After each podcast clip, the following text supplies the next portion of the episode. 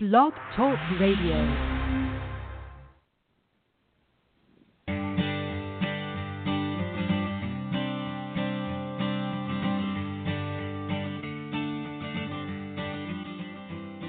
Hi, and welcome to the Art of Film Funding. I'm your co host, Claire Papan, along with Carole Dean, author of the best selling book, The Art of Film Funding.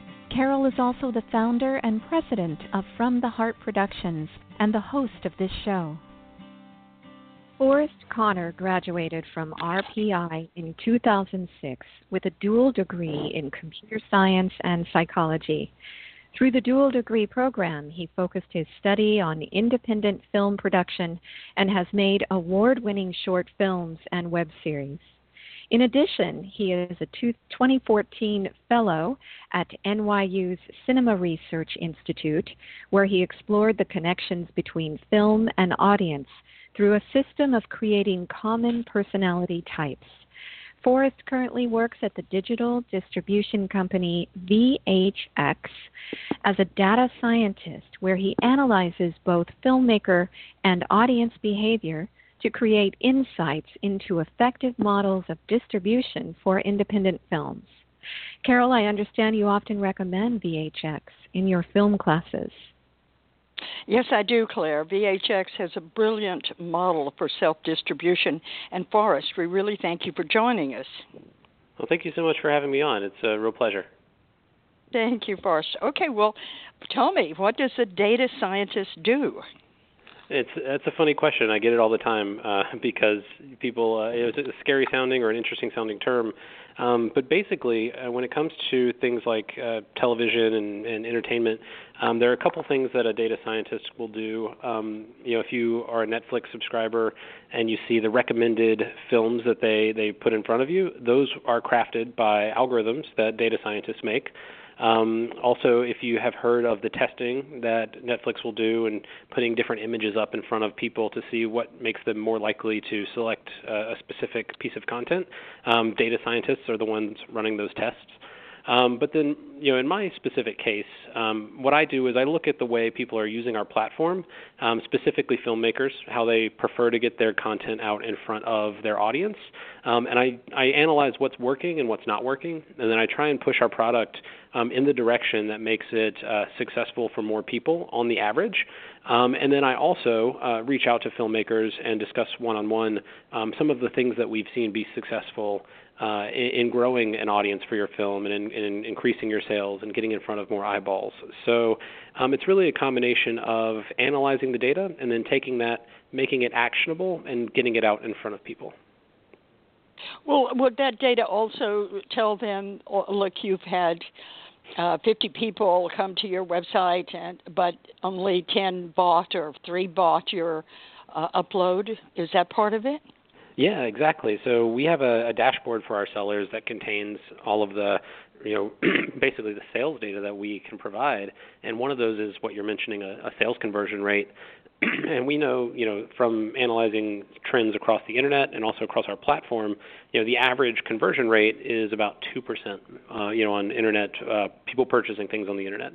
Um, so we can compare our platform to that and make sure that we are increasing that 2% to you know 3 or 4%. In some cases, uh, for some of our filmmakers, even 10%, which is a you know a thing that we can report back to everyone individually and say, you're doing a great job. This is much better than the average. Or here are some things you can change uh, so that you can get up above that average. So uh, we like to have our hands you know sort of out outstretched uh, to provide that data whenever it's possible.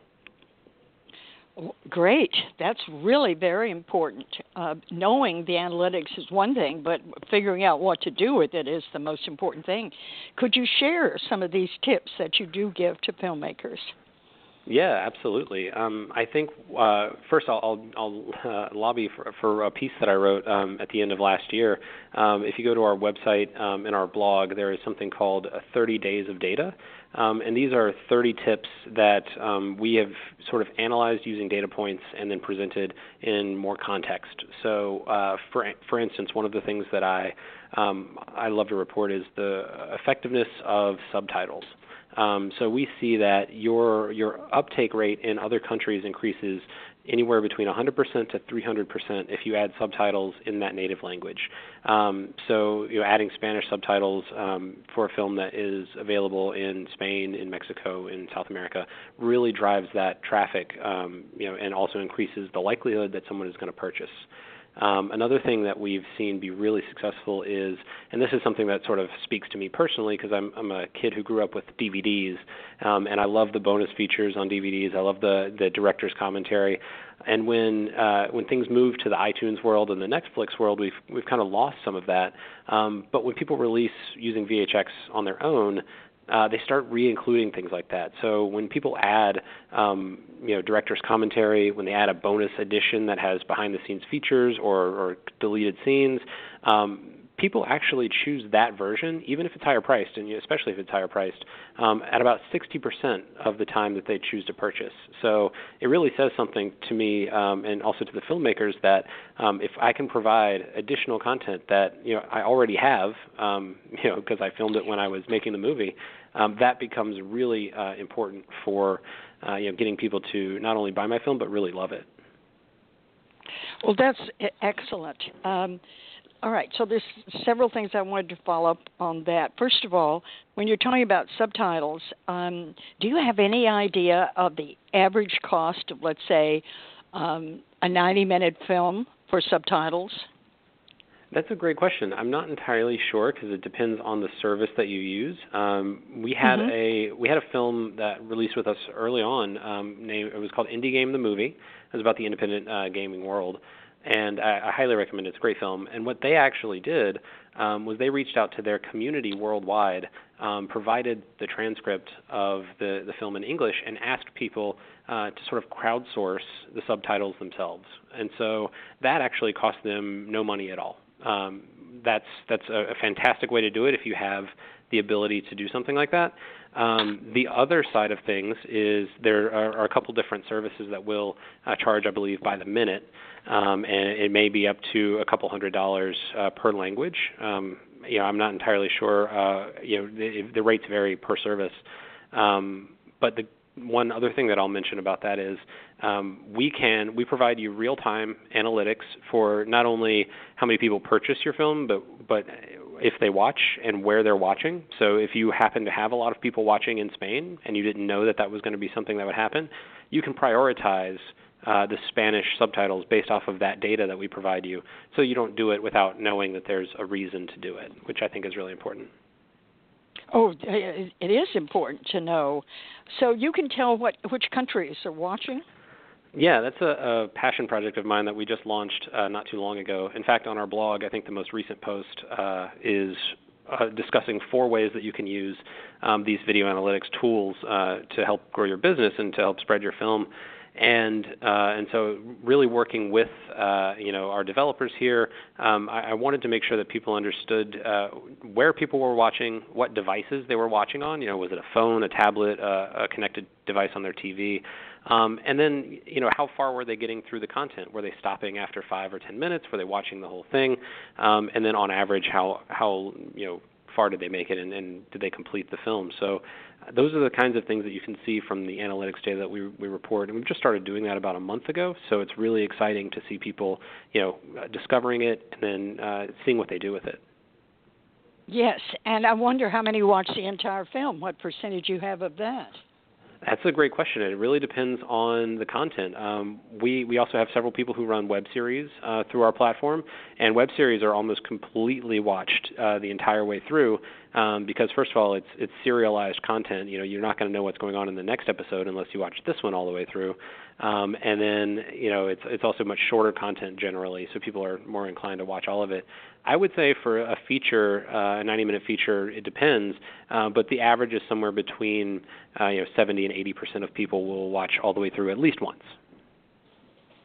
Oh, that's fabulous! That's a high rate. That's very good.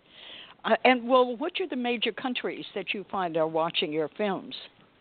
By and large, our, our major the major country that stands out is obviously the United States. I mean, we have a, a fairly large population and uh, a fairly well internet connected population. Um, but yeah. about 30 percent of our other um, you know of our other uh, viewers come from other countries, and it's predominantly um, the major countries in Western Europe, and then almost surprisingly, um, Scandinavia is, very well represented, as is Australia. Um, and in fact, they tend to be more likely to pay for content uh, than other countries. I think largely this is because in Scandinavia and in Australia, especially, um, prices for uh, entertainment content are higher naturally, so it's more expensive to go to the movies um, than it is in the United States. And so, if you're offering them, uh, you know, a film to watch for ten dollars, um, they're much more likely to think that's a good deal than somebody uh, in equal standing in the United States. So they convert at a higher rate, which I think is really interesting. So, um, you know, Europe, uh, Scandinavia, and, and Australia are, are really, really big in the international scene for us. And Scandinavia, has anyone been changing uh, or adding subtitles in either Denmark or Swedish? Yeah, we've had some. We've we've definitely had people, uh, you know, convert to Swedish, Finnish, and Norwegian, um, and, and probably Danish as well. I, I haven't, uh, you know, as a person who doesn't speak the language, I don't always look for the subtitles myself, but they are uh, they're definitely um, important for you know films that that specifically reach those audiences. Right. Uh, this is that is amazing information. That's great. And England, are are there a lot sold in England? Oh yes, they're they're they're our second largest uh, market uh, most of the time. Yeah. Right. Well, let's uh, talk about web series because your platform would be fantastic for web series. Do they? Because um, the cheapest price I saw was what six ninety five or ninety nine. Uh, yes, so we actually have uh, some people who've sold web series, you know, for a dollar ninety nine an episode. Uh, you know, it's really whatever price you want. I think the minimum that we uh, allow people to sell for is ninety nine cents, just because, um, you know, we we do have the credit card processing fees and whatnot that that get taken out. But um, yeah, you know, people have been really successful on our platform with uh, web series.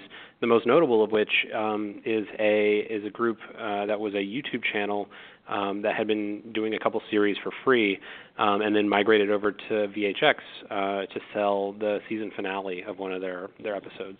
Um, so their their their name is Black and Sexy TV. They are uh, comedic and dramatic uh, web series uh, that focus on African American uh, and you know culture. And then what they did was they they gave away an entire series for free, and then they gave away an entire second season of that series for free um, with the exception of the last episode. And then they came to VHX and, and set up their site to sell that last episode for three dollars. Um, and they made a substantial amount of money by doing that because they had already given away so much of their content to free or, or to their audience for free uh, that it really made sense for those people who were connected and were interested in, in supporting them to pay a, a fairly small fee of three dollars just to to see the final episode. Um, and, and it was a, a massive success for them. And we've seen people you know replicate that in other ways um, over the last uh, you know over the last couple of years, and it's been really really uh, powerful. Well, this is there's nothing but growth looking at us from this web series. Don't you agree? Oh yeah, I absolutely agree. And you know, people have have sort of adopted this uh, you know call towards a watching things on their their phones and their tablets more frequently, and then b watching content that's shorter in those scenarios. So I think if you're a storyteller and you have an idea for a serialized type of content, uh, doing a web series and then offering people the ability to you know support that series uh, by paying either a one-time fee for um, you know, for access to the content, or uh, subscribing to a channel um, that you can run on VHX. Um, you know, that, those are both great options for, for filmmakers and also for their audience. Subscribing to a channel that you can run on VHS, can you explain that? Sure. Yeah. So um, a little over a year and a half ago, uh, for for Black and Sexy, the aforementioned uh, YouTube uh, YouTube stars that moved over to VHX, um, they wanted to be able to charge a monthly fee because they release uh, new content every week and uh, and quite a bit of it as well. So you know it's it's an ambitious production schedule, um, but they figured out a way to be able to do it and get it out there uh, at a regular basis, kind of like they're running their own TV network almost. So uh, what we were able to do is allow them to charge, uh, I believe it's seven dollars a month, um, for their subscribers to have access to all of this exclusive content. Um, in addition to having access just from their computer, uh, we also now started building apps for uh, the iPhone, Android, um, Apple TV, and Roku uh, so that they can have their content on all the devices that you know anyone could anyone could hope for, um, and then those their audience would be able to experience that. Um, you know, if they're on the train, you know, if they're if they're flying uh, from the East Coast to the West Coast, wherever they are, um, they can experience their content uh, natively from their app. So um, that has been really successful for them. They were able to uh, leverage their uh, web series into um, actually creating a, a feature-length film uh, that they then released through the service um, and having that recurring you know revenue come in every uh, every month means that they understand how much they can spend on production, how, how much they can spend on marketing, um, and it's much more uh, steady than if you were just releasing one film at a time.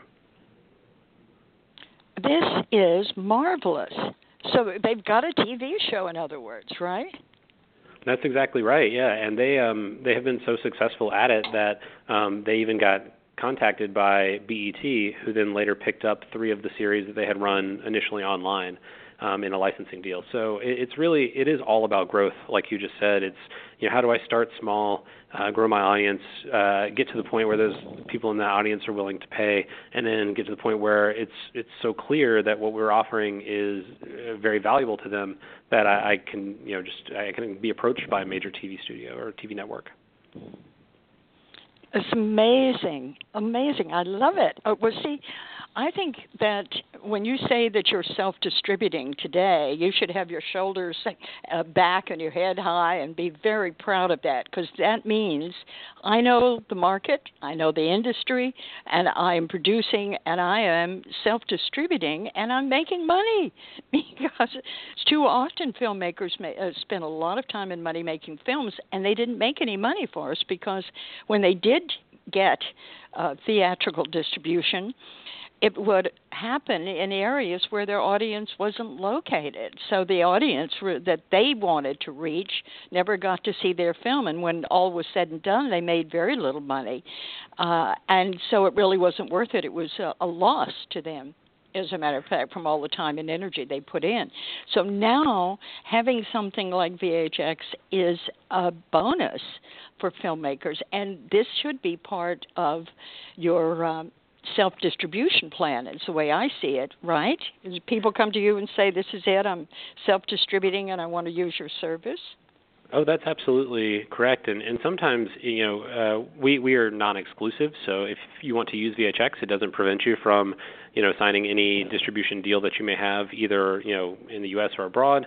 Um, it also doesn't stop you from putting your film up on iTunes and on Netflix. And in fact, we think you should do all of these things. Um, there was a, a film called uh, about Minecraft, the the video game that um, they released it on VHX, got their audience to pay, and then after about a year um, of, of being on VHX for sale, they put the film on YouTube uh, for free.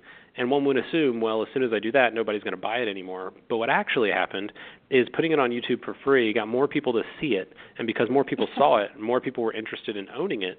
And then they came back to the VHX site, and we actually saw a sales increase when they released it for free on YouTube. Um, so the the world is not necessarily uh, as straightforward as one might think when it comes to you know uh, what you can you know, what you can sell and to whom you can sell and, and at what point. Um, we even have we, we we do work with some distributors. We work with Drafthouse Films, um, Oscilloscope, uh, Kino Lorber to a degree, and um, you know they are putting their films on uh, on their on their site that is powered by VHX so that people can have access to them, you know, online, which is really the way people have started to want to buy films and to experience them. Um, and again, it's very easy to go from your laptop to your TV screen nowadays, um, and we try and make that as seamless of an experience as possible. So I think that is uh, one of the benefits of, of direct distribution is that you're you're everywhere um, all at the same time. Exactly. It's just so much fun. I love it. All right. Well, um, first, uh, we really would like to know how filmmakers can build their audience while they're working nonstop to make their films. I know that that's a key issue, uh, and filmmakers really get upset with me. But uh, this is the first thing that I teach in my classes. Is the first thing is who's your audience and how are you going to reach them? That's number one. Uh, but so this is a hard question, I know, because they can't put all their time into marketing, but they have to put some time into it. So, what do you think are the key things they should be doing while producing? Well, it's a great question, and it's always hard because it's different for every person. But I think that there are some keys that you can take away that are that are um, you know sort of abstract and that you can anyone could use. Um, the first is is start uh, close to you. Start with the people who care about you already, your friends and your family, um, and and get a count. Get a count going of of who those people are. Um, almost, you know, I'm actually preparing for uh, for my wedding next spring, and I'm counting the number of people who are getting invited. And you should do the same thing with the number of people you want to see your film. You should say, okay, I'm working on it. Uh, I know that I have 200 people who follow my Twitter. I have 300 people on Facebook. I have 30 people that I have the phone numbers of that I could call today and they would buy it online. Uh, I, I want to know who those people are. And then once you do that, um, you need to start to engage them, start to keep them up to date on the prod- product as you're as you're you know composing it, as you're as you're editing it, as you're you know putting trailers together. Get them involved, invested, and have them start to spread the word um, you know to their group. So there's a, an idea in, in the world of network theory that you have to engage really every single node that's around you before it's something starts to spread, right? And I think that's true uh, with filmmakers as well. It's it's great to talk to a couple people and your friends and let them know what you're working on, but you really have to talk to almost every single person because you never know who's going to be that one person who really takes the the value of what you're working on and spreads it to other people. Um, so that's the first thing I would say is, is be really, really, um, you know, active in talking to the people who care about you. Um, secondly, like you know, understand that it takes a while to build a business, and uh, don't don't think of your film as just a one-time thing. If you're a filmmaker, this is your career, this is your business, um, and so you're going to have to build over a lifetime of making films, not just for one film. So if you've worked on a short before, if you've done a web series before, make sure you have the contact information of the people who who liked it, who cared about it, who watched it. Um, whether that's going to a screening and getting people to to sign up for an email list uh, on a clipboard, uh, whether they bought something from VHX, we provide you the email addresses make sure that you keep those people involved in your second, third, and fourth uh, films or projects whenever you get those ready. Um, finally, I think crowdfunding can be a, a great example of how to engage audiences, especially if you end up featured on Kickstarter or Indiegogo. Um, the the key to that is not worrying about the money necessarily, um, but worrying about the size of the audience you know the money will come if you have a thousand people, two thousand people donating to your Kickstarter. Um, that is more powerful than if you make that amount of money because those people will stay with you through the rest of your career. Um, and then exactly. And, and then once you have an audience, right. I love it. Yeah. Yeah, go ahead. Uh, you're was, right, was, but getting the audience is the key, and these are good suggestions. Yeah, and that's the thing. It's you know, um, if no one knows who you are or knows anything about your film, they don't have a great reason to to plop down ten, fifteen, twenty dollars to buy it or, or to watch it. Um, so you want to make it easy. You want to make it easy for people to see the value in what you're providing them and to want to know more about not only that film in terms of bonus content or what else is out there, um, but to know more about you as an artist and as a filmmaker. So you know, make sure that people can see it. Uh, you know, in in ways that work for them at, at a price that works for them. Offer rentals. Rentals are great. Offer uh, give it out for free for a, a limited release or something like that to certain people um, just make sure that people have the ability to see it, and then it will grow. Um, and that's what you're really interested in when you start out is growth. Absolutely, growth. All right. Well, um, can tell us some of your success stories about filmmakers who use VHX. Yeah, so one of our very first, um, you know, people to use us was uh, was a documentary called Sound City, and it was about a, a recording studio out in Van Nuys, California, um, and this was uh, it, it's an interesting story because it was directed by Dave Grohl, who's the drummer from Nirvana and, and the the guy behind the Foo Fighters. And so you would think, oh, he's got a huge audience. Of course, you know everybody's going to want to see his movie. Um, but the offers he got from distributors were quite frankly not uh, not to his liking, and so he decided to release it himself and there's there's a real difficulty in getting people to carry over from someone who likes an artist or a musician uh, to somebody who wants to watch them make a film. You know, it's it's not necessarily yes. an easy an easy play. Um, so they were able to, uh, you know, get into some festivals, get some play, and then and it did exactly what I uh, mentioned, getting people's email addresses, you know, at the screenings, and and you know, provide them with copies of the film after they had seen it, and that got people to talk about it, get got them to go to the website, and then got them to purchase it, um, and that was really great. And what they what they then did, which is an example of another thing I was speaking about, is they released something uh, last year called Sonic Highways, uh, which was a television series got picked up by HBO, but they kept their digital rights and they released it online um, both internationally and in the U.S. through VHX. And they reached out to those people who had bought Sound City um, and told them about Sonic Highways, and that was how they kept their audience engaged with the new projects they were working on, um, you know, and what they were doing next. So that's a great way, just sort of a, a, regular example of, of using the audience you've built to to continue your career as a filmmaker. Um, and then one of the things that I think is is really great is how people have used um, our bonus content. One of the things you know I mentioned earlier is um, people who are really invested and really into the content you're making are so happy to pay for more. it, it's it's not a it's not a uh, limiting factor a lot of the time. So we had a, a film called Stripped, which is about the comic strip industry. Um, and it's a, it was a documentary, uh, featured a lot of famous uh, comic strip artists, um, including uh, you know the guy who draws Garfield and, and the guy from the Oatmeal, and uh, a lot of people who in that community are very very famous. And they offered a couple different versions of their film. One was just the basic, you know, you can buy this film for ten bucks. Uh, one was, oh, we have a couple things that are bonus content, so you can buy that for twenty bucks. And then they had something that was called the Super Awesome Deluxe Edition, and that started out with, I believe, 20 hours of additional footage of all the interviews they did for the film. So if you're a documentarian, you have these interviews. you know, it's just it's something that you always record. You cut it up and you use maybe 10 or 15 of each. Um, but they had the full, you know, hour, hour and a half interviews, and they packaged that all together uh, and sold it for fifty dollars.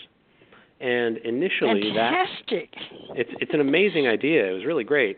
Um, and it, it accounted for 25% of their sales, but over 50% of their uh, of their revenue.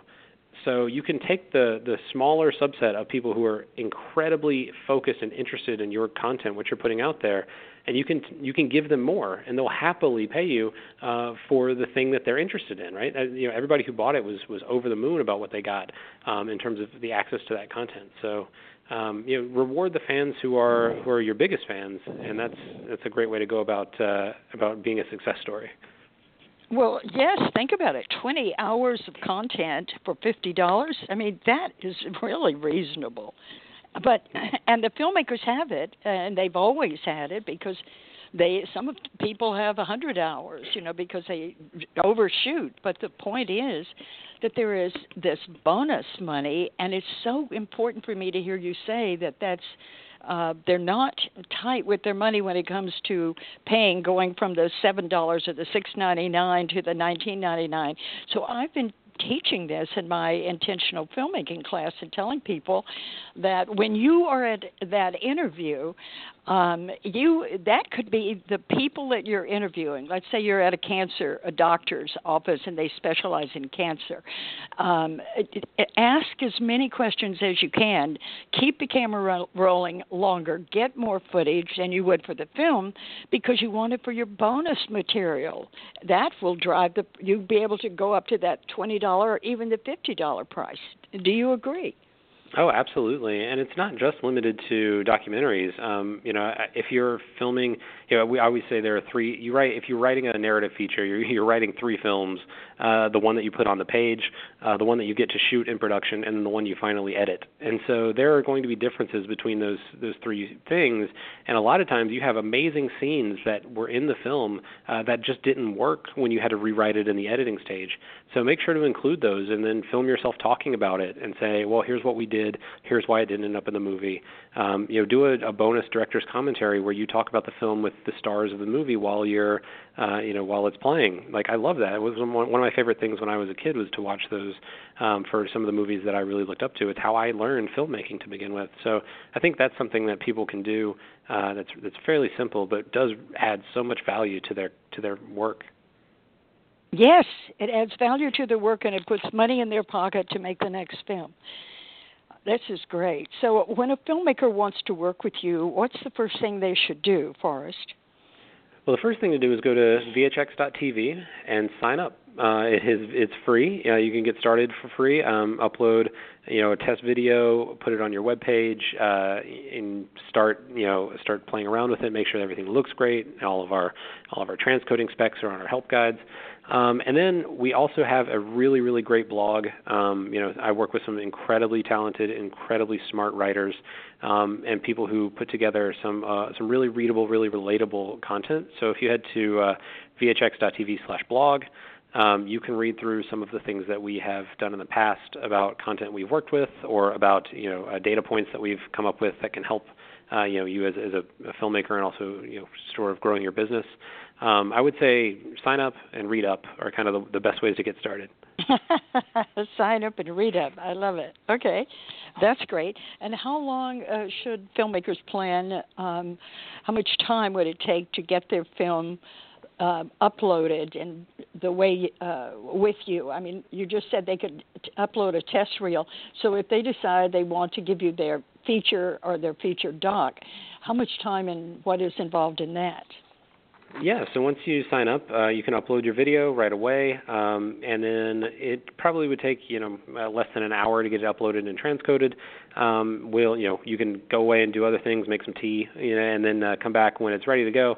Um, if you have all your assets ready, your your artwork, your poster art, it's really easy to make the website. It's uh, we have templates that you can drag and drop uh, your your artwork into, and you know it's it's feasible um, if you're ready to go that you can get your website up looking professional in under 24 hours.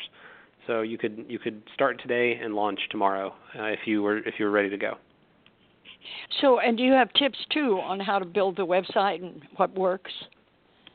we do, yeah. So we work with, um, you know, our designers are, are, you know, some of the best in the industry, and they focus on making sure that our templates are, uh, you know, really specifically working towards increasing that conversion rate. So making sure that not only is the price visible and upfront, uh, you know, on top of what we call the fold, um, but is also a, a very clear uh, designation of what you're offering people. So what's in the bonus edition, what's in the you know, premium edition, um, and then also you know putting your trailer up front. Because when it comes down to it, that's really what people want to see is the video content. So we make sure that that is you know first and foremost uh, in in the themes. So you know you choose your theme, you upload your content, you add some really splashy artwork, put a trailer up there um, and you are you know you're easy uh, e- easily ready to go as soon as as soon as you get started. Wonderful. Well, um, I understand that VHX was recently acquired by Vimeo. So, what does this mean for filmmakers? Yeah, I mean, this is really uh, it's been really exciting for us, and I think one of the reasons is because we see the opportunity for filmmakers uh, leveraging who either at one point in time leveraged just Vimeo on demand or VHX, now being able to really do both. Um, the difference between our two companies was that um, you know, Vimeo is, is a marketplace for people who uh, you know, want to be seen amongst other films, maybe want to be found via search or browse or recommendations. Whereas VHX was really the technology that under that sat underneath people's individual websites. So it's sort of the difference between going to you know forestconner.com and finding my film, or going to Vimeo on Demand slash Forest Conner's film. And what's really great about that is now you can do both, uh, sort of working with the same company. So if you want to start your own website, sign up at VHX. We'll get you started. We'll help you out. We'll give you all the tools and the tips that you need. And then if you say, oh, I also want to be on Vimeo on demand, we're in the same building. So we just walk right over uh, to our community team at Vimeo and let you talk to them directly about how to get set up and work really well in their marketplace. So it's really, you're just adding another area where people can discover and appreciate your work. It's fantastic, fantastic. Well, in closing, what advice would you like to give to filmmakers? Oh, it's a great question. I mean, I think this the same advice. Every film reminds me sort of of a startup, as coming from the VHX world of startups. Um, and what people always say in startup worlds are, you know, um, start early and fail often. So, um, you know, don't wait, don't wait until you have this this perfect film that you're ready to learn how to you know how to distribute before you start distributing films. Like get get some work up there get get it out into the world get an audience get people involved and engaged try new things all the time. Um, the ones that don't work get rid of them. The ones that do work hang on to them and, and grow from that. So um, if you if you're sitting alone in a room writing six features in a row, but you're not out there seeing what works when you actually get your film in front of people's faces or when you get your content in front of people, um, you're you're missing an opportunity to to learn very quickly. So I think that's the best advice that I can give is just do a lot of things, do them quickly, and then figure out what works best for you. Oh, that's brilliant. Now, once again, tell us how they can find you and uh, find VHX and find Vimeo. Sure. Our website is uh, www.vhx.tv. Um, you can also go to Vimeo.com if you're interested in their on-demand uh, service. And every every filmmaker I know knows Vimeo, so uh, you won't have any problems finding them. Um, and if you want to reach me personally, my email address is simple. It's just Forest F O R E S T at vhx.tv. Um, and if you want to reach the, the general world of VHX, uh, you can always reach us at help uh, at vhx.tv. Fantastic. Thank you so much, Forest. We really learned a lot. We appreciate all the work you're doing to help filmmakers self distribute and make good income. Well, thank you so much for having me. I really do appreciate it. Okay. Claire, thanks for the show. Oh, yes. And Forest, um, very much appreciate everything that you shared. Thank you, too, Carole. Okay. Bye for now. All right. Be well, Thank everyone. you, Forest. Thank you. Bye. Bye. Now, in its second edition, Carole Dean's popular book, The Art of Film Funding, has 12 new chapters to cover all areas of film financing and how to avoid expensive pitfalls. Learn how to start with an idea and end with a trailer, how to make an ask for money, create your story structure and your trailer, legal advice, fair use, successful crowdfunding, how to ask for music rights, and what insurance you can't shoot without. Available on Amazon under Carole Dean and at FromTheHeartProductions.com. I want to remind our listeners that David Raiklin is a brilliant and talented award winning musician who scores films and can compose music for a trio or for a full orchestra. David is a very good friend to the independent filmmaker and comes highly recommended by From the Heart Productions.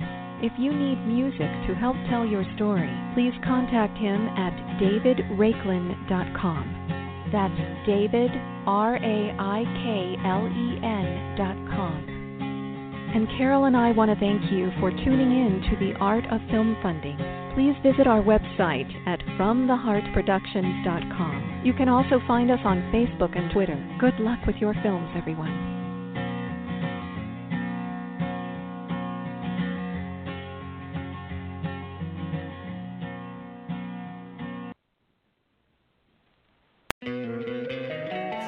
Don't you love an extra $100 in your pocket?